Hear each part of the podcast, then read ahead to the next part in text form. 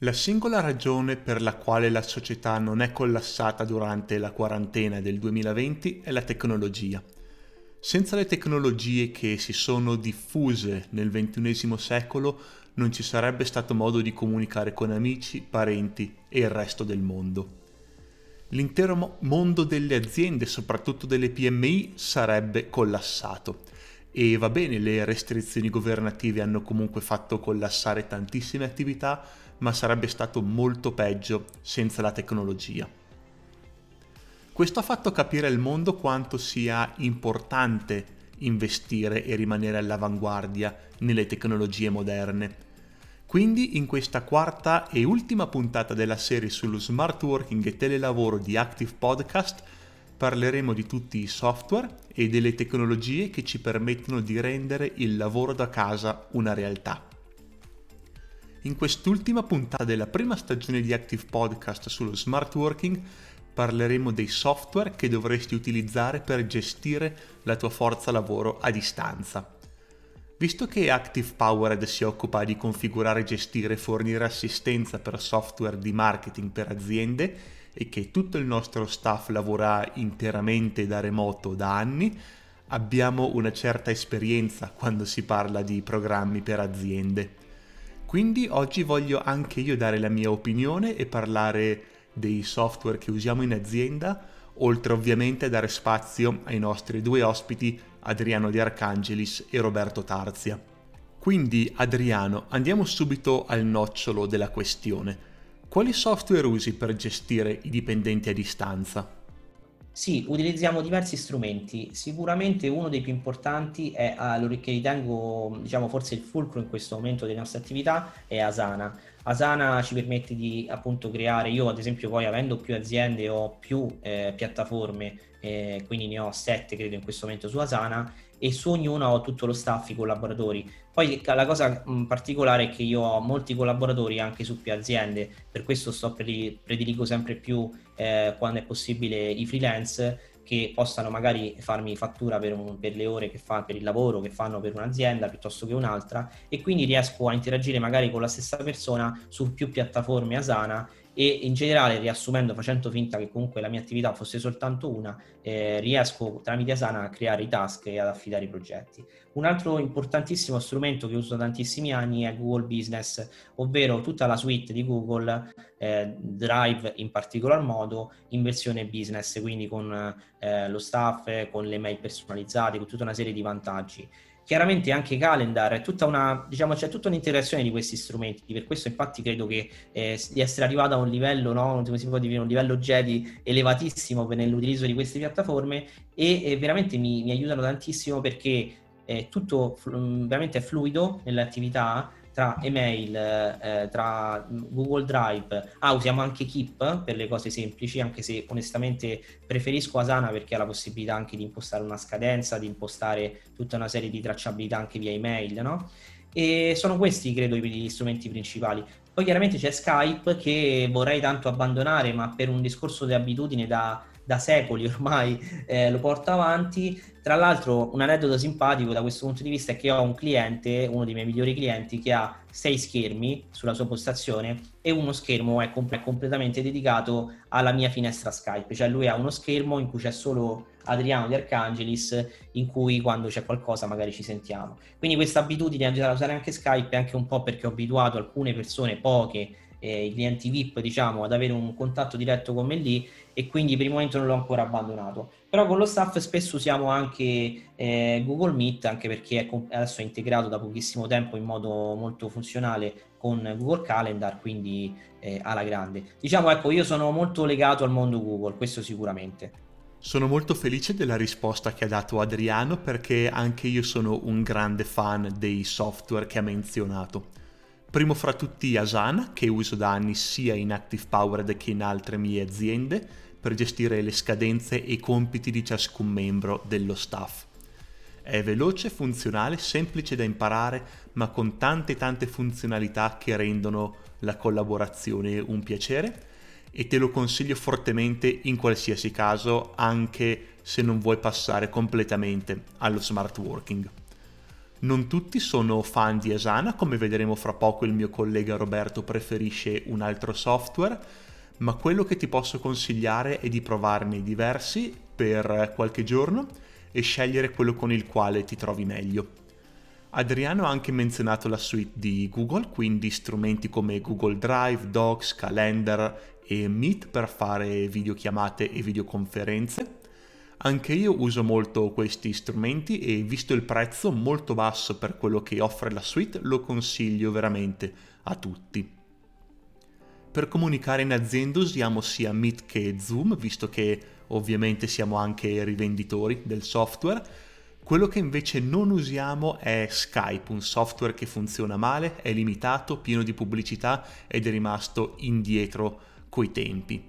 Quindi se in azienda ancora usi Skype ti consiglio di provare Zoom, ha anche un piano gratuito per sempre che già da solo è meglio di Skype e tante funzionalità per aziende di tutte le dimensioni. Adriano ci hai parlato del software che usi per gestire il telelavoro. Quanto spendi ogni anno per le licenze di questi software più o meno? Ma sicuramente poco, da questo punto di vista i costi sono bassi perché se pensiamo ad esempio a Asana, costo irrisorio, Google Business abbiamo una versione, diciamo che per ogni azienda, questo conteggio lo dovrei fare per ogni azienda in realtà perché ho per ogni azienda l'email, per ogni persona dello staff personalizzata, quindi di conseguenza tutto l'ambiente Google, però parliamo, adesso non ricordo bene, parliamo di 5-6 euro a persona al mese, per cui non stiamo parlando comunque di cifre paragonabili a quelle dell'ufficio.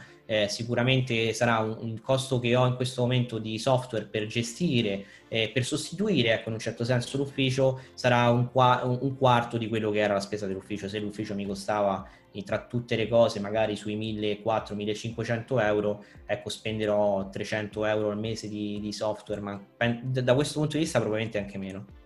Quindi Adriano, che è un imprenditore digitale da sempre molto agile, usa pochi software e spende poche centinaia di euro al mese per gestire l'ufficio da remoto. E se lo paragoniamo al costo di un ufficio vero e proprio, all'affitto e a tutti questi accessori, puoi ben vedere quanto sia forte il risparmio ogni singolo mese. Roberto, invece, tu quali software utilizzi? Mi hai già parlato del fatto che non sei un fan di Asana, al contrario di me e Adriano, e che preferisci un altro strumento per gestire il flusso di lavoro nella tua azienda. Allora, dipende dal dipendente, nel senso che non tutti hanno le stesse modalità. Diciamo che in maniera generale io utilizzo un servizio per monitorare il tempo che il dipendente passa sui progetti e questo serve per capire quanto tempo... questo secondo me a prescindere poi dal fatto che uno lavori a distanza o meno, è una buona consuetudine farlo, io lo faccio anche per me stesso per esempio. Capire quante ore vanno nelle varie attività o nei vari progetti o nei vari clienti che il dipendente o la persona con cui stai lavorando segue. Quindi utilizzo un servizio per andare a tracciare queste cose. Io utilizzo Screenshot Monitor, mi ci trovo abbastanza bene, funziona bene, però utilizzo anche Toggl in alcuni contesti e anche quello funziona bene, non ha rotture di scatole.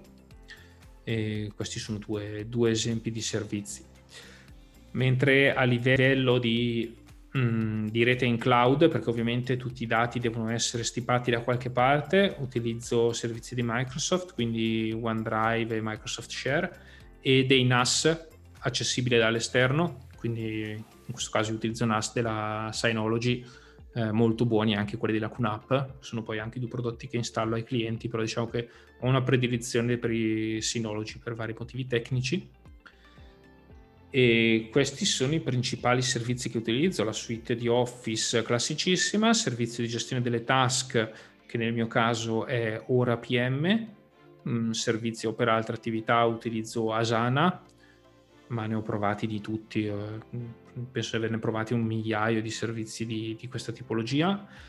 Per fare delle riunioni che richiedono un feedback visivo, quindi magari si sta parlando di modifiche visuali a un sito piuttosto che a un depliant, piuttosto che altre cose, utilizzo il servizio che si chiama Miro, che è molto utile, è gratuito tra l'altro, per un uso non eccessivo, e funziona bene, mi sono sempre trovato molto bene. E un altro servizio che sto utilizzando ultimamente è Notion, con cui mi trovo benissimo per prendere appunti, fare repository di documentazione che mi serve, eccetera eccetera. Avevo provato Evernote ma non mi trovavo bene per come funzionava, invece con Notion mi sono trovato molto bene. C'è una parte business per far parlare gli operatori fra di loro, e ultimamente sto testando, per un semplice motivo economico, Nimbus Note, che è un sostituto per Notion, e anche con questo devo dire che mi sto trovando molto bene. Infatti stiamo valutando la migrazione da Notion a Nimbus, però è una cosa che si vedrà poi in futuro.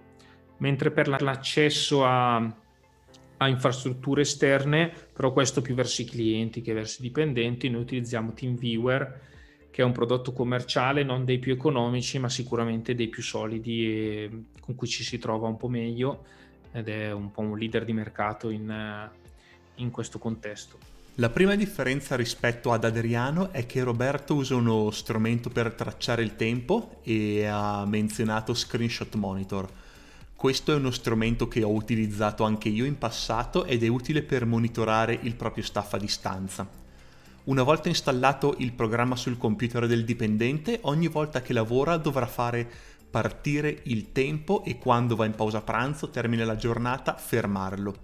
È una specie di cartellino virtuale da timbrare e ti permette di vedere quanto tempo ogni collaboratore lavora. La funzionalità più importante di questo software è che quando il collaboratore sta lavorando farà uno screenshot o una foto dello schermo del collaboratore stesso, che tu potrai vedere dal tuo pannello di controllo. Questo ti permetterà di capire se una persona sta lavorando o se è di fronte a Facebook o nell'altra stanza a guardare la televisione. Io non ho più Screenshot Monitor da un po' di tempo perché mi fido dei miei collaboratori, di come lavorano, e invece uso Clockify, che ha tante altre funzionalità che mi tornano utili, ma manca la possibilità di fare screenshot allo schermo dei collaboratori. Almeno manca in questo momento, perché proprio l'altro giorno, mentre stavo, dopo aver registrato le interviste con i nostri ospiti, ho letto questo aggiornamento di Clockify che prevedono di aggiungere questa funzionalità nel 2021.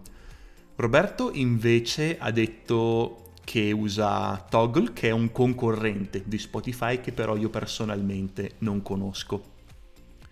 Quindi Roberto, vedo che tu utilizzi molti più software rispetto ad Adriano per gestire il lavoro da remoto.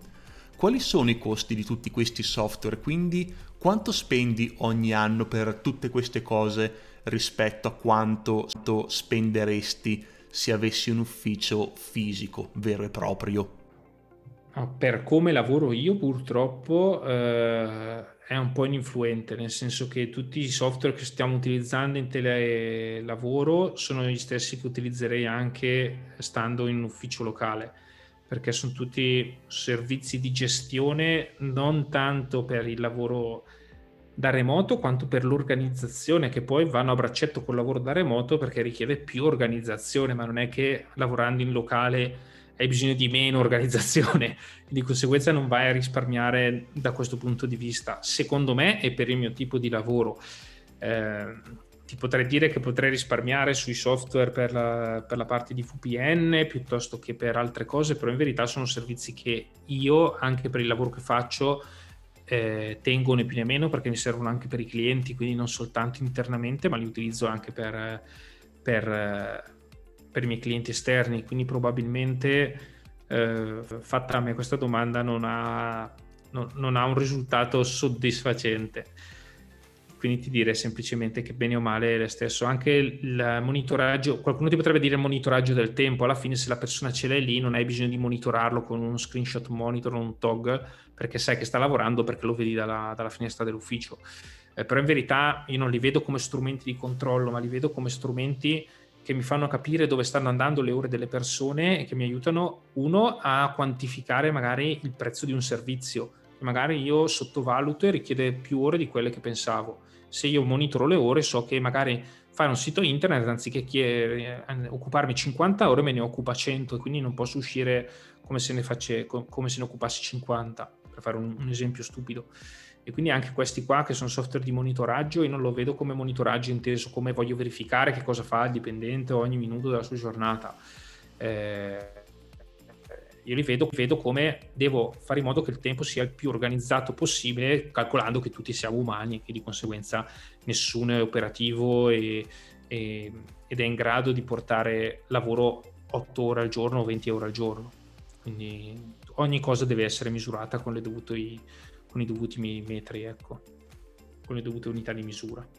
E aggiungo rispetto a quanto detto da Roberto che probabilmente non gli servirebbe Screenshot Monitor per tracciare quando e quanto lavorano i collaboratori, ma è una spesa ininfluente nei costi totali di un'azienda. Roberto, hai accennato già prima questo aspetto, ma posso chiederti più precisamente che software usi per comunicare in azienda? Classicissimo WhatsApp, Telegram, per le cose magari un po' più delicate, diciamo, che ti dà la possibilità di avere delle chat criptate, eccetera, quindi magari se devi scambiarti qualche informazione particolare vai su quello. E poi il servizio di Microsoft Teams, che ha il suo servizio interno di comunicazione e via dicendo, e basta. Cerco di ridurre i punti di contatto, perché sennò poi la gente non sa mai dove scrivere e poi ti ritrovi le conversazioni sparse su 100 servizi diversi, ed è un errore che ho fatto in passato, che in passato avevo aperto 1000 servizi, Slack, Teams, eccetera eccetera, e non sapevi mai dove andare a recuperare le cose, se devi recuperare un'informazione non sai dove devi andare a recuperare, non sai dove devi scrivere magari una cosa perché ci sono troppi punti di contatto e non sai se è meglio scriverla su WhatsApp, se mandarla su Teams, eccetera. Quindi ho cercato un po' di ridurli al minimo e ho cercato di dargli un senso logico, nel senso WhatsApp lo usiamo per queste informazioni, Teams lo usiamo per queste altre perché è più organizzato, Telegram lo usiamo su queste altre ancora perché queste informazioni devono essere scambiate qua sopra. Quindi siamo tutti d'accordo nel dire che ci sono un sacco di software di comunicazione, molti anche gratuiti, e su questo fronte non hai che l'imbarazzo della scelta. Anzi, come giustamente dici tu, il problema più grande è che rischi di avere troppi sistemi in contemporanea che creano solo confusione. Ma ci sono dei software che al momento non esistono e che invece ti servirebbero per gestire meglio i collaboratori a distanza, escludendo ovviamente i programmi di comunicazione, quelli abbiamo visto che ce ne sono già anche troppi. È un po' il gatto che si mangia la coda, nel senso il cane che si mangia la coda, nel senso che mi piacerebbe avere un servizio che facesse tutto senza che io debba avere le chiamate da una parte, le riunioni dall'altra e la repository dall'altra ancora, eccetera eccetera. Però tutti i servizi che fanno tutto in uno non funzionano, cioè hanno sempre troppe carenze su troppi lati, perché ovviamente molti di questi sono servizi verticali piuttosto complessi e quindi una società non riesce a fare fronte a 1000 problemi su 1000 funzionalità diverse. Ed è per questo che ho dovuto splittare le cose su più canali. Quindi direi che ad oggi riesco a fare tutto. Inizia ad essere complesso avere tanti servizi attivi per fare tante cose diverse. Però capisco che sia inevitabile se si vogliono avere le cose fatte bene. E da questa risposta abbiamo capito che il problema non è avere abbastanza software per gestire un ufficio da remoto. Il problema è che ci sono troppi software che fanno troppe cose. Quindi il problema non è avere i software, ma saperli usare bene. Ed è proprio per questo che ho creato ActivePowered. E ora torniamo a te, Adriano. Hai l'onore di rispondere all'ultima domanda di questa intera prima stagione di ActivePowered, che non è una vera e propria domanda. Vorrei più che altro sapere se hai qualche altra cosa da dire, qualche altro consiglio finale da dare a un imprenditore che vuole provare a spostare il proprio ufficio da un ufficio reale a uno smart working. Stefano, ti lascio con una riflessione, un consiglio spassionato a chi magari ascolterà questo podcast e si farà la domanda: ma ne vale la pena? Lo faccio, non lo faccio? Oppure rimango attaccato al vecchio modello dell'ufficio classico? Io vi do, ti do il consiglio spassionato di farlo, di provarci, di buttarti in questa esperienza. È vero che sei un imprenditore, è vero che avere un ufficio ti fa sembrare anche a te stesso più imprenditore, è vero che c'è tutta una serie di benefit apparenti, ma tutti quelli che ti stai perdendo, i benefit reali che ci sono dietro, la libertà che c'è dietro, non ha prezzo, non ha valore, e soprattutto è un moltiplicatore per il fatturato, di questo ne sono certo. La serenità è un moltiplicatore per il fatturato, non solo tua da imprenditore, ma anche dei tuoi collaboratori. Ti ringrazio tantissimo, Adriano, per aver accettato di partecipare a questa prima stagione sperimentale di Active Podcast, e ringrazio molto anche il mio collega Roberto per aver partecipato. So che siete tutti e due molto occupati e presi dal lavoro, quindi apprezzo veramente il vostro tempo. E con questo abbiamo terminato questa prima stagione di Active Podcast dedicata allo smart working e al lavoro da remoto. Quello che abbiamo capito in questa stagione è che passare dall'ufficio tradizionale all'ufficio remoto è abbastanza semplice, economico e soprattutto porta a dei benefici immensi per te e per la tua azienda. Ridurrai i costi di gestione sensibilmente e, come ci hanno detto i nostri ospiti, se hai i collaboratori giusti non vedrai nessun calo di produttività né nel breve né nel lungo termine. Quindi ti voglio lasciare con quest'ultima raccomandazione che echeggia l'ultimo consiglio che ci ha dato Adriano. Se hai la possibilità di farlo, considera quantomeno di provare il lavoro da remoto. Non devi fare tutto subito.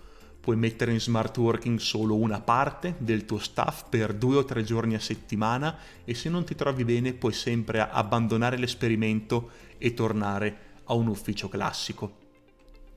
E visto che questa è la prima stagione di Active Podcast che è andata online tutta insieme, sarei felicissimo di sapere cosa ne pensi, cosa ti è piaciuto e cosa pensi che potrai migliorare per le prossime stagioni. Puoi condividere la tua opinione sul nostro gruppo Facebook Automize, puoi trovare un link al gruppo sul nostro sito di ActivePowered.com, sia nel menu principale che giù in fondo alla pagina nel footer.